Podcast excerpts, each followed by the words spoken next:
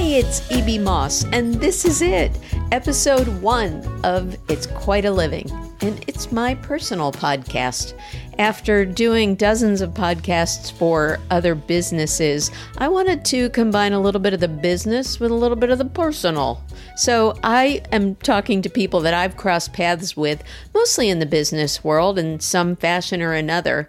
Probably because I've had a bunch of different jobs, different careers. I've done everything from being a singing telegram stork at a baby shower to impersonating Bette Midler to running ad sales marketing for some major media companies. So along the way, I've crossed paths with people who don't just say, eh, it's a living. They get to say, it's quite a living. And I wanted to know what took them down their career path, what they've learned, and maybe even why they named their dog Fluffy. Who knows? But we're going to have conversations with people who can claim it's quite a living. First up is Joseph Jaffe. I met Joseph because I used to read his blog all the time, Jaffe Juice. Great for media and marketing insights. And then I saw him a few times as a keynote speaker in the industry. He's super smart. He was at the top of his game in marketing and became an author of about five business books now. His current book is called Built to Suck, and we're going to hear why. I'm E.B. Moss, and I know a few people. One of them that I've gotten to know more recently is Joseph Jaffe. He's the author of five books. He's someone whose stuff I've read for years now.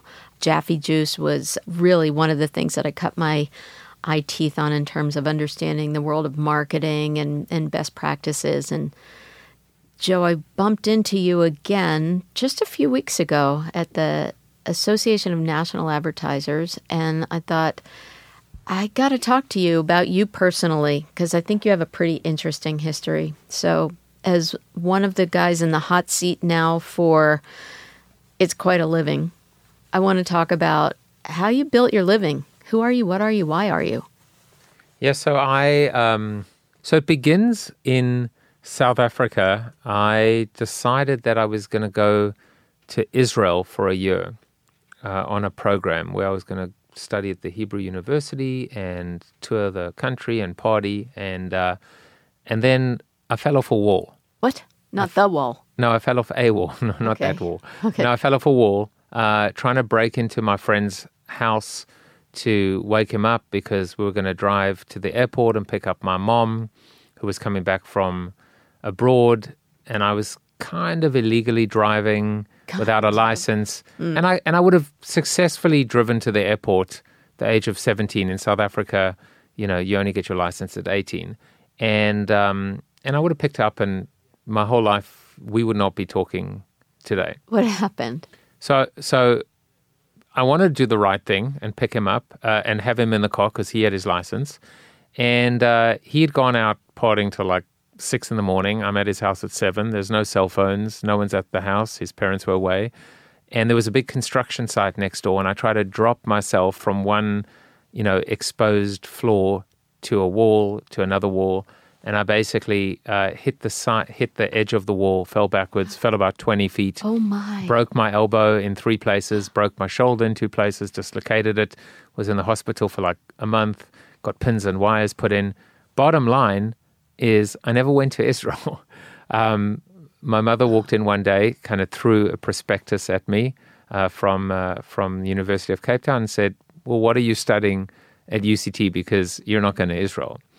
And from there, over six months, because I, I decided I would do a, a BSc. and I was going to do pharmacy. I was going to become a I don't know chemist or something like that, and uh, have my own little little pharmacy.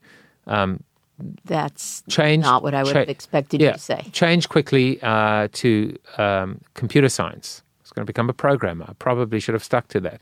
But then I got chicken pox for two weeks. Missed two weeks of, of all of these classes. Couldn't catch up. It was just I was struggling too much, and I went into business science uh, and uh, and found and discovered this thing called marketing, and I never looked back. Um, and and that and that began this path um, towards being a marketer. And and I remember right at the end, I crushed it in the last two years. Once once I started with marketing, I was I was dean's merit list. I was getting all the class medals, and I was just I was crushing it. I was you know working working as hard as I've ever worked. I just loved it. And we go to these interviews. All the corporates came came to like recruit, and I remember this sob from from Unilever, um, head of HR, standing up saying, "Hey guys, you don't have to have studied marketing." To come for a marketing interview at Unilever. He was like, Look at me. I'm the head of HR and I studied zoology. And I thought to myself, you arrogant little ass. You know, like how you you're basically telling people that they didn't st- they didn't need to study for four years to do what. No, that that, that just doesn't sound right. He was completely right, but he was still arrogant. Um, that you either get it or you don't. You either you you're either a marketer or you aren't. You can you can learn. You can you know be taught. But but a natural marketer is someone that just gets it and lives lives on it and thrives on it. And uh, and then you know I ended up working. Uh, also weird squiggly path. I ended up deciding I still was gonna you know I didn't get a job by the way. I was you know top of the class, only person that never got a single callback. Not even at Unilever. No, definitely not at Unilever because I was too book smarts and I was too academic at the time. And that's interesting because I'm kind of going embracing that now uh, in in in after all this time. Having now written a course uh, for West, uh, I'm an instructor at West Virginia University, their online program, and I'm actually now uh, doing a certification program to become an adjunct professor and join the faculty of a school because I've always loved that academic side of the business. But it, now is the right time in my career to do it, to pursue it. Um, so I, I decided to get a job as a just delivering chickens for this company called Nando's. get a free meal. I love the chicken. Um, after one day, they said, "Look, you know, you're great at driving and all, but you know, you actually know a thing or two about business. We need a manager at one of our restaurants. Would you be a manager of this restaurant or one of the co-managers?" And I was like, "Sure, management position." Now I'm, you know, cashing up the waiters and the staff and and checking the orders of of you know chicken and and and vegetables coming every day. Um, and one day, the the founder of the company walks in with the whole marketing, with the two marketing leaders. I was the third marketing employee eventually, and I just took my chance and I said I would love to work for you guys in marketing. And they said, well, you know, what what are your credentials? And I said I just you know graduated top of the class at at, at college. Uh, and they gave me an assignment. Well, what would you do for this restaurant? You know, and I put together a whole, essentially PowerPoint presentation. Um, and I and and that was my foot in the door. And that began a process that after five years of working at Nando's, I ended up leaving uh, only because my wife, who was my girlfriend at the time, was in the U.S. Um, and that's why I came to America 22 years ago. Worked on Madison Avenue. Um, was liberated from advertising. I'll leave it there because I'm sure you have another question.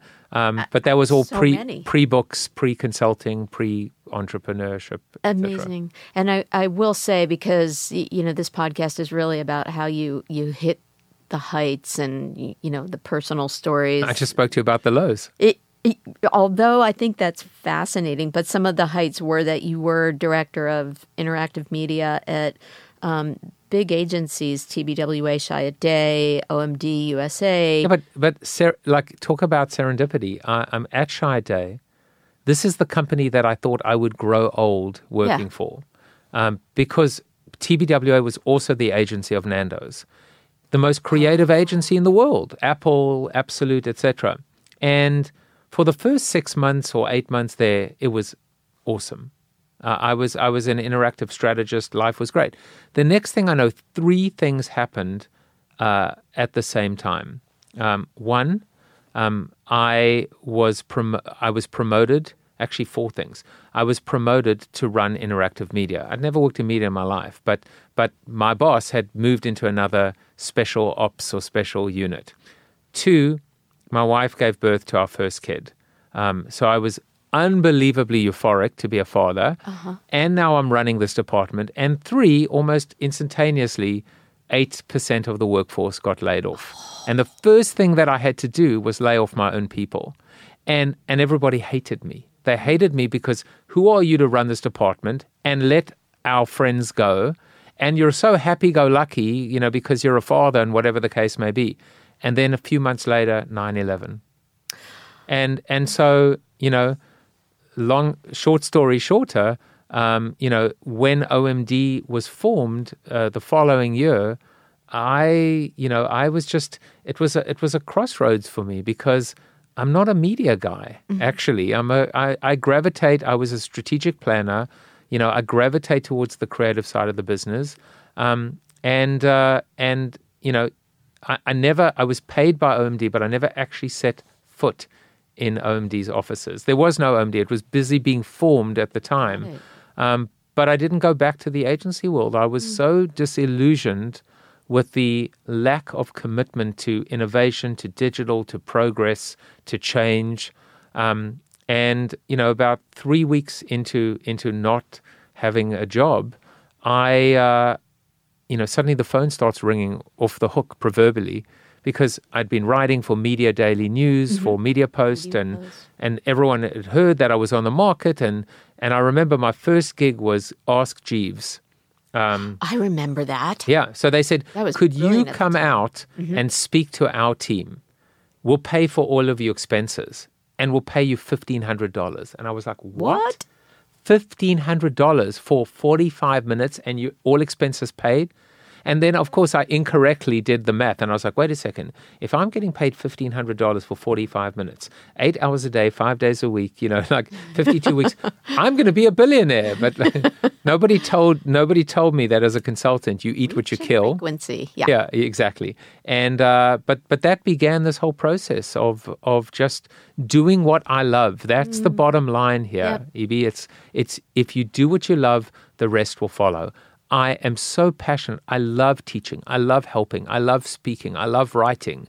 You know, I, have achieved my bucket list in my life, yeah. which is to write, to write five books, maybe to become a professor. To like every time I set my, I give myself a new bucket list challenge. Mm-hmm. Um, I, am I've achieved it, and it's not about money.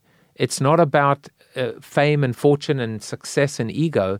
It's about you know feeling like I've actualized myself and and for me like when you started this you know saying that you you were influenced by you were a reader of mm-hmm. Jaffe Juice that's why I do what I do. That's why I've always done what I do and why I always will do it is even to just inspire one person or you know the amount of people that have come up to me to, and have said things like um, I've changed my career path because of you.